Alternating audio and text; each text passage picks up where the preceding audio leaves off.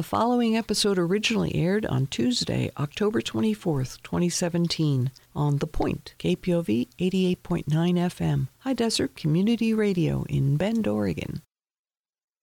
Fall officially arrived this year on September 22nd, and temperatures have been dipping below freezing on several nights since. Although some tender plants may freeze at 32 degrees, most established plants in the landscape won't suffer frost damage until temperatures reach 24 degrees Fahrenheit or lower.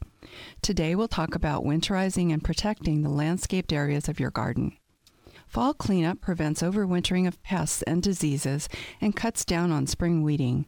Begin by bagging up and placing all diseased foliage and weeds in the garbage. Don't add these materials to your compost. Fall is also a prime time for aerating your lawn and spot seeding bare patches.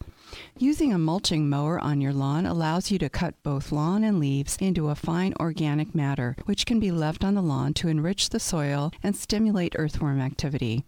Grass shoots cease to grow in the fall, but roots don't. Apply a small amount of slow release fertilizer to the lawn and reseeded areas to encourage vigorous root growth and enhance spring germination. Leave ornamental grasses up in the winter to provide winter texture to the garden. Wait until spring to cut those grasses to a few inches above ground. Rake up any remaining dead leaves and cut back the perennials to 6 to 8 inches above ground. This will make it easier for you to apply mulch and allows the remaining stems to hold snow in place. Both will help insulate your plants. Prune roses in the fall to two and a half feet or so to keep them from toppling over in the winter winds. Also, prune out any dead, diseased, or broken branches from shrubs and trees. If interior needles on conifers are turning yellow or brown and dropping, don't worry. This is normal fall needle loss for conifers. The healthy foliage that you've cut back and leaves you've raked can be composted. Now is also a good time to wrap the trunks of young thin barked trees, such as maples, aspen, and ash, with paper tree wrap to prevent sun scald.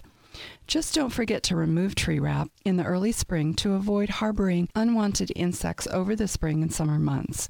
New trees can be wrapped two or three years in a row until the outer bark has thickened.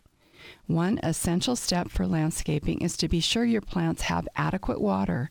Water your perennials, trees, and shrubs by deeply soaking them by hand before the ground freezes.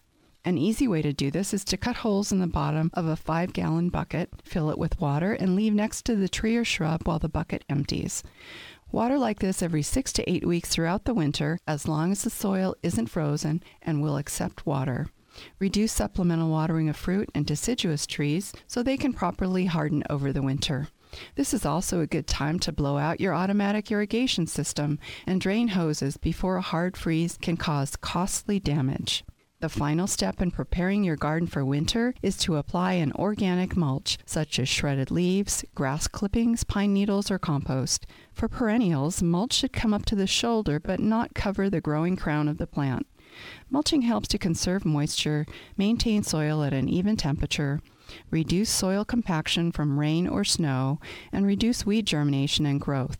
Organic mulches can also be used as a winter blanket of insulation to protect tender plant shrubs and trees. It will help plants stay firmly in place during hard frosts and cold winds.